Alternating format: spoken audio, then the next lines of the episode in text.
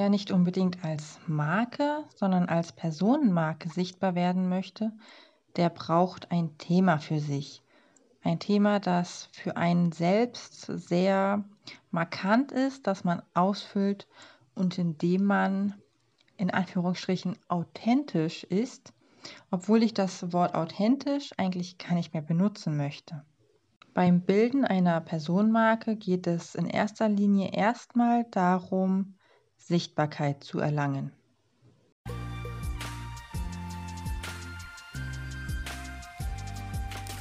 Hey, schön, dass ihr hier seid. Ich bin Julia von Helix Green Media und wir sind die Digitalstrategen für nachhaltige Unternehmen. In Digital und Nachhaltig erfahrt ihr alles, was ihr wissen müsst, um euer nachhaltiges Business in die digitale Welt zu bringen.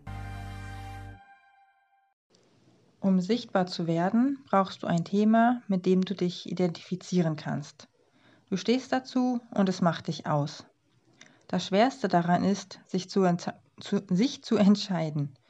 Du brauchst Entscheidungskraft, Mut und Durchhaltevermögen.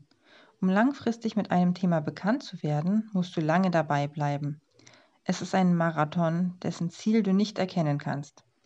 Daher brauchst du auch Mut, denn du musst ins Ungewisse gehen und dabei bleiben. Wenn du den Expertenstatus erreicht hast, beginnst du dich irgendwann mit anderen zu betteln, in Anführungsstrichen. Hier ist es wichtig zu wissen, dass, ähm, dass es keine Angriffe oder Kriege sind. Es ist, wenn möglich, immer ein freundlicher Schlagabtausch. Du und dein Gegenüber, ihr stellt eure Argumente gegenüber. Die Argumente treten gegeneinander an, nicht ihr zwei als Personen. Diese Erkenntnis nimmt einiges an Spannungen und Angst aus der ganzen Sache. Als Personenmarke bist du nicht nur eine einzige Aussage. Du hast einen Kern, um den sich deine Themen bilden. Dieser Markenkern hilft dir zu erkennen, welche Themen noch zu dir passen. Im Umkehrschluss hilft er auch, Themen abzulehnen. Um deinen Markenkern zu finden, können Familie und Freunde hilfreich sein. Welche Themen verbinden sie mit dir? Bei welchen Fragen ziehen sie automatisch dich zu Rate? Kombiniere das mit den Themen, die dich brennend interessieren und bilde die Schnittmenge daraus. Dann findest du deinen Markenkern. Die Herausforderung bei der Sache mit dem Markenkern ist, dass du deine Kernaussage immer und immer wieder wiederholen musst. Selbst wenn du denkst, dass die ganze Welt schon total genervt davon ist. Aber du bist die einzige Person, die es jedes Mal mitbekommt. Dein Umfeld und vor allem Fremde kommen immer neu hinzu. Du bist die einzige Person, die deine Aussage 24-7 mitbekommt. Die anderen werden davon nur tangiert. Deine Agenda solltest du auch dann weiter vorantreiben, wenn du deine Botschaft selbst schon nicht mehr hören kannst. Du musst deine Einzigartigkeit finden. Du musst kein völlig neues Thema finden. Es geht darum, ein Thema auf deine ganz eigene Art zu besetzen.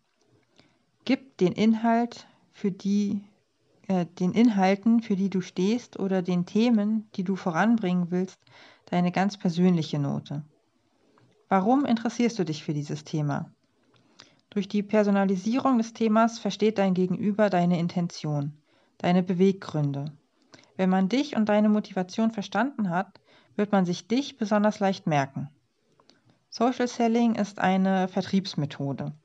Es ist weniger aufdringlich als Kaltakquise. Durch den persönlichen Bezug werden Menschen schneller in ein Entschuldigung, werden Menschen schneller in ein Verkaufsgespräch gezogen. Das hat allerdings mit echtem Networking nichts zu tun.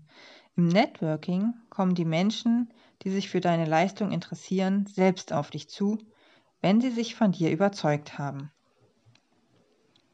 Social Me Poste ein Selfie nur, wenn du eine Botschaft damit verbinden kannst. Das Social Me ist die beste Seite, die du von dir zeigen kannst, ohne dich dabei zu verbiegen. Schlechte Laune am Arbeitsplatz ist nicht authentisch, sondern unprofessionell. Das sagt Tijen Onaran. Sobald du im Business bist, ist deine beste Seite gefragt. Hier geht es um Professionalität. Vermittle in wenigen Worten, wofür du stehst was deine Ziele sind, wohin du willst. Immer und immer wieder. Damit bekommst du Sichtbarkeit und wirst wiedererkannt. Wenn du eine Anekdote erzählst, überlege immer, wie du sie persönlich erlebt hast und stell das auch heraus. Erst durch deine persönliche, unverkennbare Perspektive machst du das greifbar, worum es dir geht. Auch das sagt Tijen Onaran. Das ist ein Punkt, an dem ich persönlich noch arbeiten muss. Meine Meinung war nie gefragt, deswegen bin ich nicht gewohnt, darüber zu reden. Wenn es aber um Personal Storytelling geht, zählt deine eigene Perspektive. Finde einen Mittelweg zwischen Ego-Show und Ich-Botschaften, damit die Menschen verstehen, was dich bewegt. Wenn du dich fragst, ob eine Aussage gut ist, ob sie zu dir passt oder ob sie deinem Markenkern schadet, dann frage dich, ob du sie groß auf ein Plakat mit deinem Bild daneben drucken würdest. Wenn du nicht weißt, ob du etwas wirklich sagen sollst, dann frage dich, ob du es auch vor einer Gruppe Fremder laut heraussagen würdest. Wenn du beides mit Ja beantworten, äh, beantwortest, dann scheint es zu dir zu passen. Du stehst dahinter und es ist deine Message. Egal, ob du berühmt bist oder nur privat handelst, du bist immer in gewisser Weise ein Vorbild. Deine Handlungen, deine Aussagen und dein Schweigen zu bestimmten Themen beeinflusst das Denken und das Handeln von anderen Menschen. Redest du mit oder vor jemandem darüber, wie wichtig dir eine ganz bestimmte Angelegenheit ist, wird er oder sie das verarbeiten. Geht es dir beispielsweise um das Sparen von Plastikmüll beim Einkaufen, werden einige deiner ZuhörerInnen beim nächsten Einkauf beim Griff zum Bund Karotten in Plastikfolie vielleicht innehalten und sich doch für die unverpackten entscheiden. Das ist kein Einfluss, den du messen kannst, aber er schlägt Wellen. Durch diese klein, kleine Handlung verändert sich die Nachfrage. Vielleicht erzählen diese ZuhörerInnen ihren PartnerInnen nach dem Einkauf davon. Bei diesen wird auch ein Denkprozess angeregt und sie achten nun auch ab und an darauf. Damit verändert sich nur das Bewusstsein, das Denken und die Handlungen, sondern auch die Nachfrage am Markt. Anfangs ein wenig, mit der Zeit immer mehr. Je mehr Menschen du erreichst, desto größer ist deine Sichtweite, desto größer ist dein Netzwerk, auch wenn du es vielleicht noch nicht kennst. Irgendjemand stolpert über deine Veröffentlichung in einem Magazin, deinen Post auf LinkedIn oder Twitter und merkt sich das. Nach ein paar Wochen meldet er oder sie sich bei dir, weil sie vielleicht irgendein spannendes Projekt hat, von dem du sonst nie erfahren hättest. Es ist wichtig, dass du zu deiner Botschaft und deinem Markenkern stehst. Fängst du einmal an, dich für andere zu verbiegen, kann das schnell zum Standard werden. Damit verwässerst du deine Aussage und es ist nicht mehr klar, wofür du stehst. Achte bei Kooperationen und Verbindungen immer darauf, dass du dir selbst treu bleibst und auch ab und zu mal was ablehnen musst. Wenn man über sich spricht und sichtbar wird, muss man auch zeigen, was man erreicht hat. Wer zurückhaltend ist oder unter dem Hochstapler-Syndrom leidet, der hält sein Licht allzu oft unter dem Scheffel. Was für dich selbst wie Glück oder ein notwendiger Schritt erschien, ist eigentlich ein großer Erfolg. Wer unter diesem Syndrom leidet, wird es wohl nie komplett loswerden. Da kannst du noch so erfolgreich werden. Jeder weitere Erfolg macht es nur noch schlimmer. Da es sowieso nicht besser wird, kannst du gleich damit aufhören, dich klein zu machen. Fokussiere dich lieber darauf, deine nächsten Erfolge zu holen. Überlege dir Rituale für deine Erfolge, damit sie greifbar für dich und deine Umwelt werden. Dann kannst du auch darüber reden, sie erzählen und andere mit deiner Erzählung mit ins Erleben holen.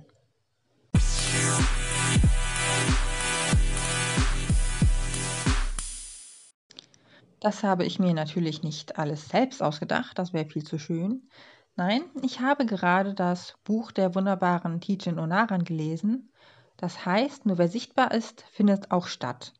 Und dieses Buch, das ist wunderbar geeignet, wenn es darum geht, dass du oder ihr eure Personenmarken ausbilden möchtet und da draußen sichtbar werden wollt.